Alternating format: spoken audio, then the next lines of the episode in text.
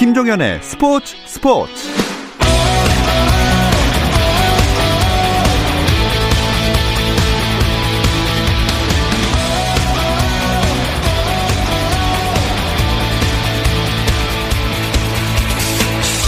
스포츠가 있는 저녁 어떠신가요? 아나운서 김종현입니다. 오늘 하루 스포츠계를 돌아보는 스포츠 타임라인으로 김종현의 스포츠 스포츠 출발합니다.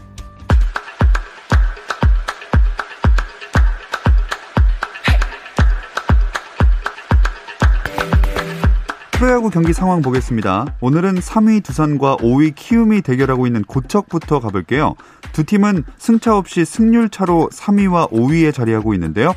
그래서 중요한 주말 3연전 그 첫 경기 상황은요. 두산이 1회 초부터 1대 0으로 리드를 잡았지만 어, 방금 끝난 6회 말에 키움이 한 점을 뽑아내면서 양팀 1대1 동점 상황입니다. 역시 3위와 승차 없이 4위에 자리한 KT는 SK와의 3연전을 시작했습니다. 포수 장성호의 빈자리가 아쉬운 KT 현재 경기 결과도 뒤지고 있습니다. SK가 3회 말 석점을 뽑아내서 7회 말 SK의 3대 0 리드입니다. 또 어제 기아에 지면서 매직 넘버를 줄이지 못한 NC 오늘 롯데전은 어떨까요? 일단은 앞서 나가고 있습니다. 6회 말 진행 중이고요. 어, 3대 2 한 점 차로 NC가 아슬아슬하게 앞서 나가고 있습니다. 5강 희망을 살려야 하는 기아와 2위를 지켜야 하는 LG가 물러설 수 없는 3연전을 시작했습니다. 경기 어, 1회 말에 5점이 나왔는데요. 그래서 LG가 5대 0으로 앞서가고 있습니다. 삼성 대 한화의 경기 상황도 볼까요? 이 경기는 8회 초까지 진행이 됐고요. 현재 삼성이 넉 점을 뽑아냈고 하나는 한 점만을 뽑아낸 상황입니다. KBL 프로농구 코트에서는 KT 대 KCC의 경기가 진행 중인데요. 양홍석과 송교창, 한국 농구를 이끌어 나갈 포워드의 시즌 첫 만남으로 관심을 모으는 경기입니다. 경기 점수차가 꽤 벌어졌습니다. 현재 4쿼터 72대 50, 22점 차 리드를 지키고 있는 팀은 전주 KCC입니다. 미국 메이저리그 템파베이 레이스의 최지만이 월드시리즈 진출 문턱에서 극적인 동점 솔로 홈런을 날렸지만 팀은 패했습니다. 최지만은 아메리칸 리그 챔피언십 시리즈 휴스턴 에스트로스와의 5차전에서 홈런을 포함해 4타석 2타수 2안타 1타점 볼넷 2개로 맹활약했는데요. 한국 출신 선수가 챔피언십 시리즈에서 홈런포를 터뜨린 것은 처음입니다. 최지만의 맹활약에도 불구하고 템파베이는 9회 말 상대팀 카를로스 코레아에게 끝내기 중월 솔로 홈런을 허용하고 4대 3으로 져서 챔피언십 시리즈 3연승 뒤 2연패를 당했습니다. 한편 내셔널리그 챔피언십 시리즈에서는 LA 다저스가 애틀랜타 브레이브스에 2대 10으로 완패했습니다. 다저스 선발 커쇼는 5이닝 4실점으로 부진했고 이로써 다저스는 시리즈 전적 1승 3패로 벼랑 끝에 몰렸습니다. 조성재가 자신이 갖고 있던 남자 평영 200m 한국 기록을 11개월여 만에 다시 갈아치웠습니다. 조성재는 제10회 김천 전국수영대회 나흘째 남자 일반부 평영 200m 경기에서 2분 09초 30의 한국 신기록으로 우승했는데요. 자신이 지난해 11월 초 국제수영연맹 경영월드컵 6차 대회에서 작성한 종전 한국 기록 2분 09초 86을 11개월 만에 다시 0.56초 단축했습니다. 이번 신기록은 그동안 코로나19 여파로 훈련을 제대로 할 수 없었던 상황에서 나온 것이라 의미가 더 크다는 평가입니다. 코로나19 확진 판정을 받은 뒤 전용기를 타고 이탈리아로 돌아간 호날두가 방역 지침을 위반했다는 의혹이 제기됐습니다. 빈센초 스파다포라 이탈리아 체육부 장관은 자국 라디오 방송에서 호날두의 귀국이 방역 지침 위반이냐는 진행자의 질문에 그럴 가능성이 있다며 보건 당국의 허가를 받지 않았다면 규정 위반이라고 설명했습니다. 반면 유벤투스 구단은 호날두가 보건 당국의 허가를 받은 항공편을 이용해 귀국했다며 문제가 없다고 해명했습니다. 미국 PGA 투어 더 CJ컵 첫날 김시우가 상위권으로 출발했습니다. 김시우는 대회 1라운드에서 버디 4개, 보기 1개로 3언더파를 기록해 선두 티럴 해턴의 네타 뒤진 공동 9위에 올랐습니다. 하지만 강성훈과 안병훈은 1오버파 공동 37위에 그쳤고 김한별은 2오버파 공동 46위에 머물렀습니다. 한국 선수 가운데 세계 랭킹 23위로 가장 높은 임성재는 무려 6 오버파를 적어내며 공동 72위에 그쳤습니다.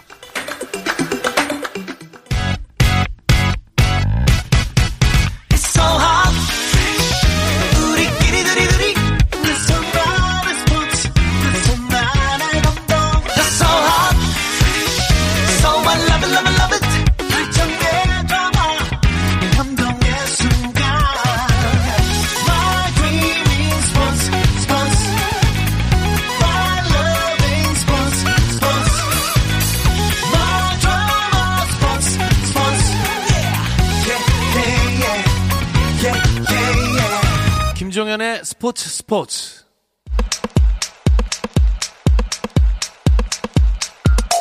국내 축구 이야기 축구장 가는 길 시작하겠습니다. 중앙일보 송지훈 기자와 함께합니다. 안녕하세요. 안녕하세요. 어, 오늘 되게 썰렁하네요. 그쵸. 제가 사실 그 2인분을 담당을 하고 있습니다만 네. 두 자리 중에 한 자리가 비어 있으니까 살짝 좀 아쉬운 마음이 들고 제가 이런 상황에서 좀 미리 좀 오해를 풀어야 될 것은 제가 혼자 일정이 없어서 나온 건 아닙니다. 예. 네, 저도 바쁘지만 우리 애청자 여러분들을 생각해서 나왔다는 거 알아주셨으면 좋겠습니다. 아, 감사합니다. 이제 혼자서 이문 목소리 잘 오늘 부탁드리겠습니다. 네. 지난주 이 시간에 벤투호 대 김학범호 스페셜 매치 현장에 계셨다면서요?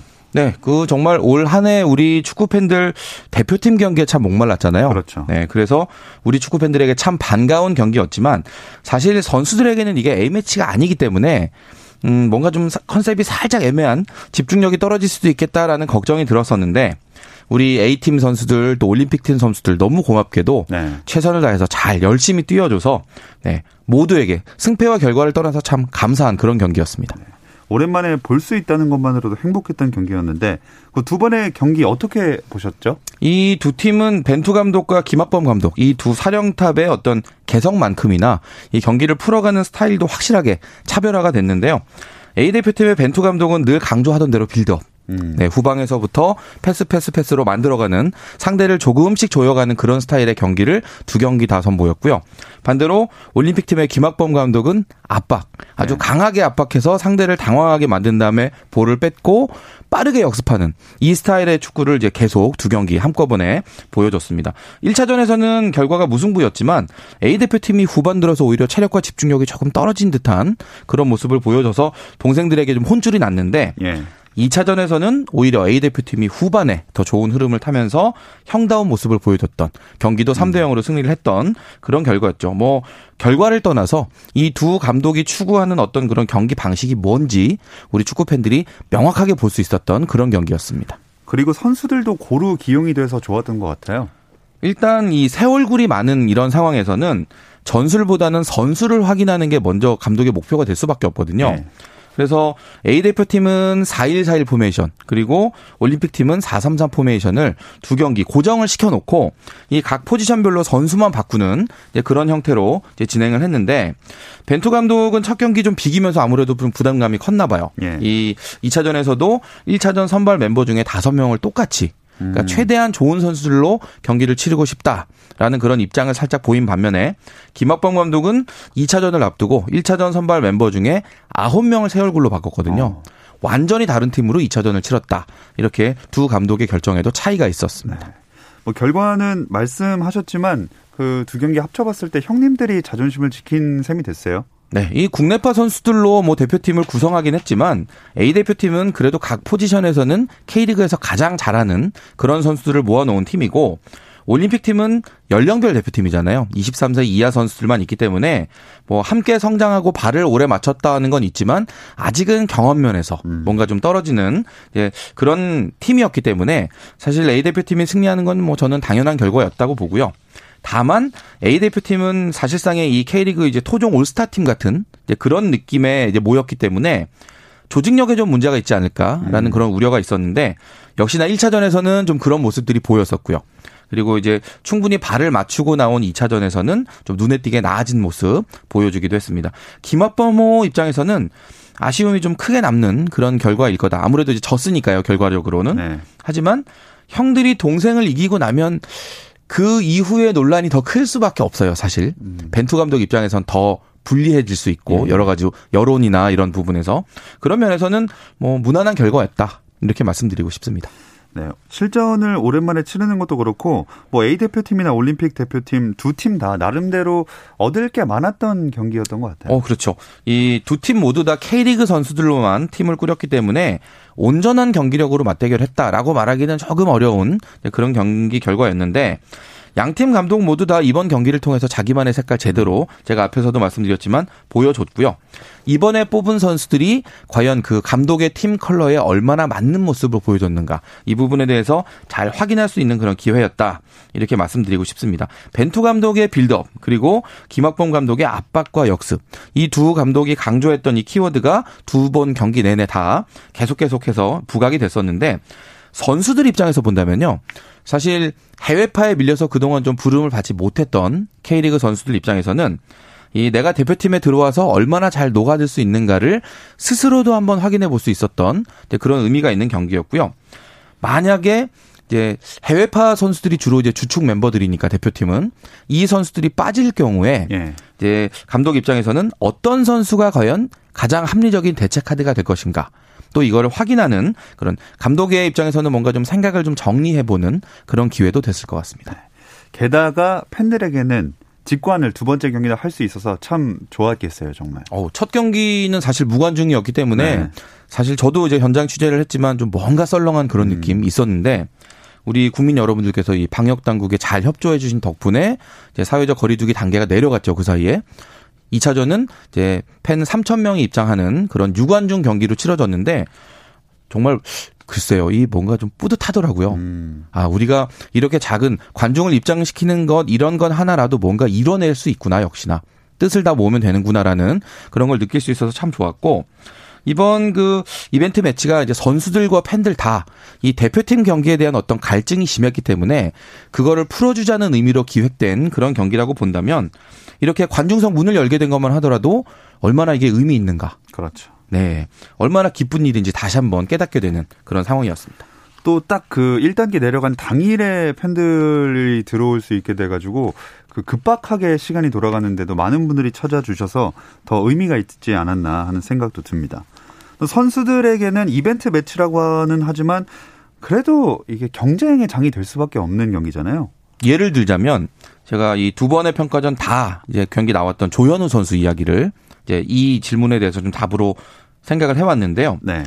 조현우 선수 뭐 방어력 하나만큼은 뭐 최고라고 다들 인정을 하잖아요. 그렇죠. 그런데 그동안 이 후방 빌드업, 패스를 통해서 뭔가 흐름을 만들어 나가는 이 능력이 경쟁자인 김승규 선수에 비해서 조금 떨어진다라는 평가들이 많았거든요. 음. 그런데 이번 두 경기 집중해서 보신 분들은 아마 눈치를 채셨을 텐데 조현원 선수가 수비 상황에서 그냥 공을 멀리 뻥 차는 게 아니라 어떻게든 바로 앞에 있는 수비수에게 전달하는 그러니까 빌드업을 하려고 노력하는 그런 모습을 계속해서 보여줬어요. 예. 그러니까 의미 없이 차는 그런 장면이 거의 없었거든요. 이거는 조현우 선수 본인이 의도해서 내지는 감독이 지시했을 수도 있겠죠. 예, 그런 식으로 뭔가 조현우 선수의 변화를 좀 이끌어 보려는 그런 노력이 있었고 또 첫 경기는 좀 2실점 하면서 살짝 안 좋았는데 아쉬웠는데 두 번째 경기는 또 무실점을 해냈잖아요. 빌드업을 관련해서도 뭔가 노력하고 진화하는 모습 그리고 방어력은 여전히 조현운다라는 걸 입증하고 뭐 이런 면에서 본다면 네, 벤투 감독의 입장에서 봤을 때 아, 조현우 점점 매력적이야라는 느낌이 들 수 있는 네. 네, 그런 평가전이었을 것 같습니다. 아, 이 국가대표팀 경기를 너무 오랜만에 봐서 이런 질문도 진짜 오랜만인 것 같아요. 자, 벤투어 골키퍼로는 송지훈 기자가 봤을 때 조현우 선수가 나을까요? 그럼 김성, 김승기 선수가 나을까요? 아, 이거 뭐 엄마가 좋아, 아빠가 좋아 급의 예. 네, 이런 좀 난이도가 높은 질문인 것 같은데 저는 이건 답을 좀 이중으로 드려야 될 것 같아요. 최근 이 두 선수의 어떤 흐름이나 경기력을 본다면 저는 조현우 선수의 손을 들어주고 싶어요. 음. 그러니까 조현우 선수 요즘 상당히 좀 뭔가 발전하는 모습을 많이 보여주고 있는데 상대적으로 김승규 선수는 최근 한 두세 시즌 정도의 부상도 여러 번 있고 예. 또팀 내에서 이제 주전 경쟁에서도 살짝 밀리는 그런 모습들도 가끔씩 보여주고 뭔가 약간 들쭉날쭉 하거든요. 이런 점에서 본다면 제가 만약에 감독이라면 조현우 선수에게 좀 더 기회를 주겠다라는 생각을 할 텐데 예. 여기까지는 제 생각이고 어, 사실은 벤투 감독의 입장에서 본다면 저는 김승규 선수를 계속 갈 가능성이 더 높다고 어. 보거든요. 벤투 감독이 어지간해서는 선수 구성 잘 안 바꿔요. 예. 근데 벤투 감독이 부임한 이후에 그 김승규 선수는 15번 주전으로 나왔고 그 조현우 선수는 7번이거든요. 네. 네. 이 흐름을 어지간해선 깨지 않을 것이다라는 생각도 또 함께 듭니다. 음. 결국 약간 중도의 길을 택하셨네요. 네. 저도 빠져나가야죠. 네. 그럼 선수들 필드 플레이어 중에서 누가 또 눈에 띄었나요? 어, 저는 송민규 선수. 아. 아. 정말 깜짝 놀라는 그런 느낌으로 봤어요. 21살 아주 어린 선수거든요. 예. 그리고 연령별 대표팀에 한 번도 뽑힌 적이 없었던 그런 선수기 때문에 이 K리그에서 보여줬던 좋은 모습을 과연 대표팀 유니폼을 입고도 보여줄 수 있을까? 저는 상당히 많이 긴장할 거라고 봤고 예. 실제로 뭔가 긴장하는 모습들도 실제로 많이 나왔었는데 찬스가 오니까 예, 눈빛이 달라지고 음. 플레이가 달라지고 수비수 3명 제치고 골 넣는 그 장면을 보면서 아, 물건이다. 음. 라는 그런 느낌이 확 왔고요. 요즘 한국 축구에서 이런 유형의 스타일의 선수가 잘 없어요. 패스가 능하거나 이런 선수들은 많은데 힘으로 밀어붙여서 이길 수 있는 이런 타입. 예. 그러니까 저돌적으로 밀어붙이는 선수가 황희찬 선수 정도 말고는 저도 잘 많이 못 봤거든요. 네. 네. 송민규 선수가 잘 성장해 준다면 네. 또 다른 공격 옵션이 될 수 있겠다라는 음. 그런 기대감을 본 경기였습니다. 자, 그리고 이제 벤투 감독과 김학범 감독은 포지션별로도 좀 눈여겨본 그런 포지션들이 있을 것 같아요.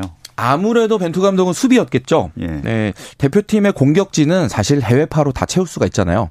근데 이 중앙 미드필더서부터 이제 중앙 이제 수비 라인 포백 그리고 골키퍼까지 이 수비진들은 그 동안에도 이제 국내파 선수들이 주축이었기 때문에 과연 어떤 선수들이 경쟁력을 좀 입증할 수 있을까를 이제 많이 벤투 감독이 유심히 본 것 같고요.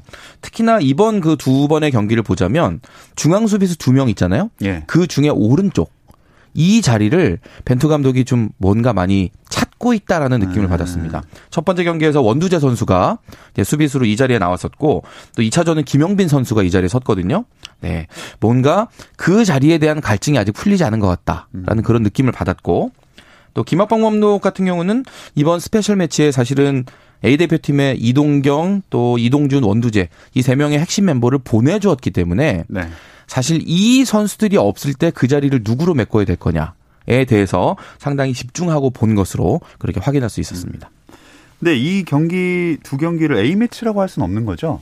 그렇죠. A 대표팀은 뭐 제대로 구성이 됐는데 그 상대 팀이 23세 이하 올림픽 팀이잖아요. 네. 그렇기 때문에 A 팀과 A 팀의 맞대결이 아닌 경기에서 A 매치로는 인정할 수가 없는 그런 음. 상황이고 이번 두 경기에 참여했던 선수들 대표팀에 소집했다라는 그 이력은 인정받을 수 있지만 A 매치 출전은 아닙니다. 아. 그 11월에 드디어 공식 벤투어 A 매치가 열리게 됩니다. 이 두 경기 모두 다 오스트리아에서 네. 열리게 되고요. 다음 달 15일에 우리 시간으로 이제 오전 5시에 북중미의 강호 멕시코를 상대로 하고 또 이틀 뒤 17일 밤 10시에 중동의 복병 카타르를 상대로 하는데 이 두 팀 모두 다 우리와는 좀 악연이 있죠. 아시겠지만 러시아 월드컵 때 멕시코가 우리가 본선에서 만났던 아. 팀이었는데 우리가 1대 2로 졌었거든요. 예. 0대 2로 끌려가다가 경기 종료 직전에 손흥민 선수가 골 넣었던 그 기억 생생하고요. 네.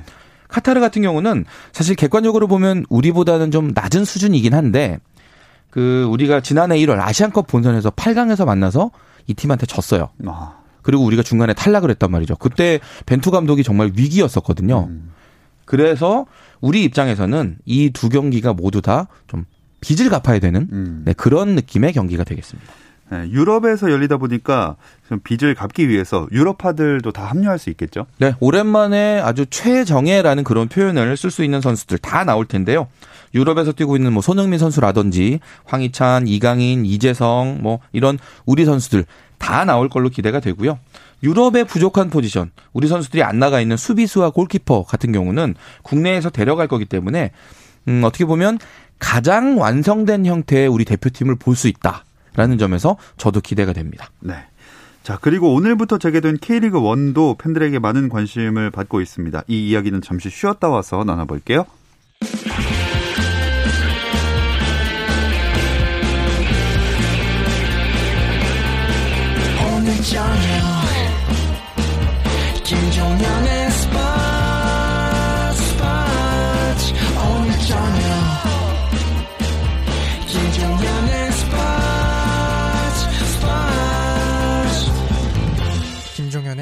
스포츠 스포츠 금요일 밤의 축구 이야기 축구장 가는 길 듣고 계시고요. 중앙일보 송지훈 기자와 함께하고 있습니다. 현재 K리그 1 25라운드 강원대 인천 경기가 어우 방금 끝났네요.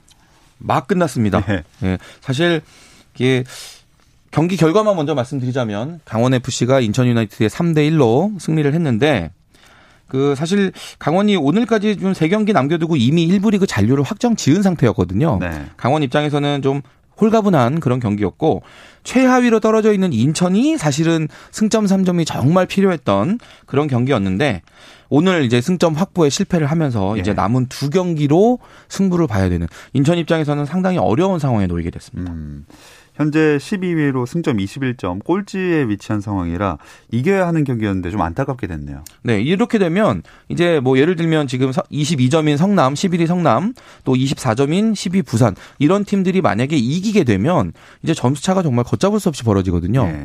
두 경기를 남겨놓고 한 4점 차, 5점 차 정도를 따라잡는 건그 팀만의 노력으로 안 되잖아요. 음, 그렇죠. 상대 팀도 못 해줘야 되고 이런 여러 가지 경우의 수가 있기 때문에 글쎄요. 인천 입장에서는 상당히 좀 안타까운 상황이고 하지만 뭐 아직 나머지 팀들 경기하지 않았으니까 네. 너무 미리 비관할 필요는 없겠습니다. 자, 그리고 프로야구는 관중들이 입장을 하고 있는데 프로축구는 언제부터 가능한가요? 음, 야구와 마찬가지로 일단 이번 주말 경기부터 입장이 되는데 오늘 열린 강원과 인천의 경기만 무관중으로 됐습니다. 네. 예, 오늘 경기가 강릉에서 열렸는데요. 강릉이 최근에 이 신규 확진자 수가 많이 늘었대요. 그래서 강릉은 18일까지 이 2단계가 유지가 되기 아. 때문에 오늘 경기에 한해서만 무관중으로 치러졌고요.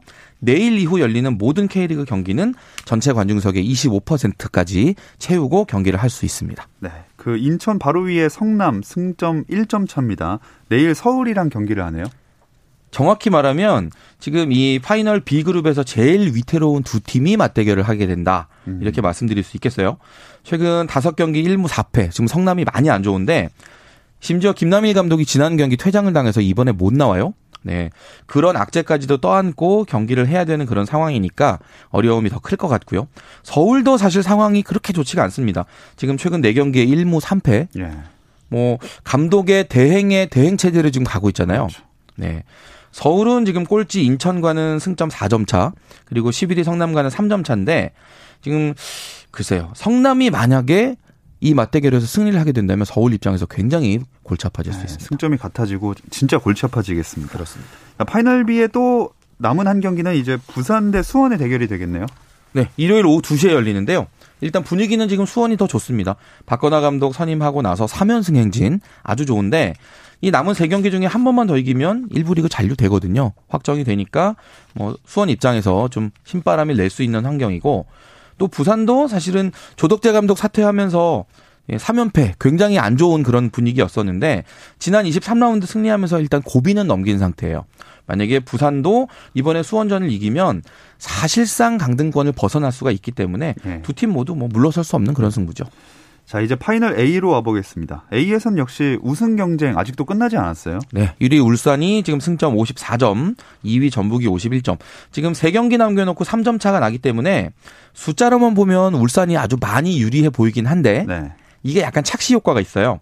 아직 두 팀의 맞대결이 한 번 남았거든요. 아, 그렇군요. 근데 울산이 전북만 만나면 참 이상하게 고개 숙인 사나이들이 돼버립니다. 예. 네, 그런 그 징크스가 아직 깨지를 못해서 아직은 울산 대세론, 대망론 이를 이야기하기에는 조금 성급하다. 아. 이렇게 정리해야 될 것 같습니다. 네, 일단 경기 이번 주말 일정을 살펴보자면 울산이 라이벌을 만났네요. 네, 모레 저녁 7시에 포항 스틸야드에서 포항과 울산의 동해안 더비 열리게 됩니다. 지난 시즌에 울산이 마지막 경기에서 이 포항에게 덜미를 잡히면서 그렇죠. 참 이거 우리가 여러 번 이야기하잖아요. 전북에게 우승컵을 내줬던 그 아픈 기억이 있는데 올 시즌 같은 경우는 지금 요 직전 라운드에서 포항이 전북을 잡아주는 바람에 좀 울산이 3점 차로 앞서가는 이런 상황이 됐거든요. 요즘 팬들도 기자들도 K리그 우승은 포항에게 물어봐 이거 하고 있는데 예. 네, 올해 동해안 더비도 정말 결정적일 때 참 재밌을 때 열립니다. 음. 일단 올 시즌 전적만 보면 울산이 좀 우세하잖아요. 네, K리그에서 두 번, 그리고 FA컵 준결승에서 한 번 해서 총 세 번 만나는데 울산이 다 이겼습니다. K리그에서는 4대 0, 2대 0 다 무실점 승리였고요. FA컵에서는 승부차기 끝에 이기면서 글쎄요. 올해만 본다면 울산이 포항을 만났을 때 그렇게 기죽을 필요는 없어 보입니다. 아, 근데 또 작, 작년도 그렇고 그 막판에 좀 이렇게 되지 않았습니까? 그 기억 절대 떠올리고 싶지 않을 것 같아요. 어제 그 김도훈 울산 감독이 이 원정팀으로는 좀 이례적으로 미디어데이를 열었어요. 어. 이 포항과의 경기를 앞두고 꼭 이겨야 한다는 부담감을 나는 자신감으로 바꿔보겠다. 예. 이렇게 얘기를 했는데 김기동 감독이 그 얘기를 듣고 또 이제 구단 입장을 밝혔습니다. 우승 여부와 상관없이 우리는 동해안 더비 라이벌 울산을 잡겠다. 음. 만약에 포항이 잡는다면 울산은 또 머리가 복잡해집니다. 뭐 보는 팬들 입장에서는 그 우승 경쟁이 더 치열해지니까 재밌을 수도 있겠는데 어, 복잡해질 것 같습니다. 그러면 어떤 선수들이 양팀 활약을 좀 기대하게 만드나요? 울산에는 음, 지금 포항 킬러 김인성 선수가 있어요. 이번에 대표팀에도 뽑혔었는데 올 시즌에 제가 세 번 동해안 더비 했다고 말씀드렸잖아요. 예. 그세 번의 경기 다 골 넣었습니다. 아하. 포항 입장에서는 김인성 막아야 우리가 이길 수 있다라는 생각이 반드시 들겠죠. 또 반대로 포항은 이번 제가 앞에서도 말씀드렸던 올림픽 팀의 신데렐라 송민규 선수. 야. 그 아직 동해안 더비에서는 골을 못 넣었는데 이번 그 대표팀 스페셜 매치에서 올림픽 팀 공격수로 나와서 A 팀의 수문장 조현우 선수를 뚫고 골을 넣었단 말이죠. 예. 그 경험을 동해안 더비에서도 재현해 보겠다라고 음. 아주 당차게 이야기하고 있습니다. 네. 그리고 다음 이번 라운드 대진으로는 전북이 약간 수월해 보이는 감이 있네요. 네, 일요일 오후 4시 30분에 광주 FC와 경기를 하게 되는데 뭐 광주는 지금 이제 상위 스플릿에 올라오면서 사실 올 시즌 목표는 120% 달성을 한 거거든요. 그렇기 때문에 전북 선수들이 좀 더 절박한 마음으로 좀 더 집중해서 경기를 할 수 있는데 뭐 하지만 또 광주는 마음을 비우고 뛰는 거니까 예. 네 오히려 더 유리할 수도 있습니다. 나머지 한 경기는 상주 대 대구의 대결이죠? 네, 내일 오후 2시에 상주 공설운동장 경기인데요. 사실 뭐 대구도 챔피언스리그 출전을 사실상 확정을 지었고 또 상주 같은 경우는 내년에 뭐 결과와 상관없이 2부 리그 내려가니까 이 경기 결과는 큰 부담이 없는데 이 상주에서 열리는 마지막 경기라는 점, 아. 홈 경기라는 점. 이제 내년에는 이제 김천으로 연고지를 옮기기 때문에 상주 입장에서는 홈팬들에게 마지막으로 한번 뜨겁게 박수 받고 승리하고 마무리하고 싶은 그런 경기가 될 것 같습니다. 마지막으로 K리그 2 승격 경쟁만 짧게 짚어볼게요. 네. 자동으로 지금 1부 리그 승격할 수 있는 1위 자리 요거 하나 놓고 지금 수원 FC와 제주 유나이티드가 아주 치열하게 승점 48점 똑같거든요. 예. 네, 2위는 플레이오프를 거쳐야 되기 때문에 무조건 1등을 하겠다라는 이 두 팀의 치, 경쟁이 정말 음. 치열합니다. 네. 금요일 밤의 축구장 축구 이야기 축구장 가는 길은 여기서 마무리하겠습니다. 오늘 중앙일보 송주은 기자 혼자 함께했습니다. 오늘 고맙습니다. 감사합니다. 주말 스포츠 스포츠는 9시 20분부터 함께 하실 수 있고요. 저는 월요일 8시 30분에 다시 돌아오겠습니다. 김종현의 스포츠 스포츠.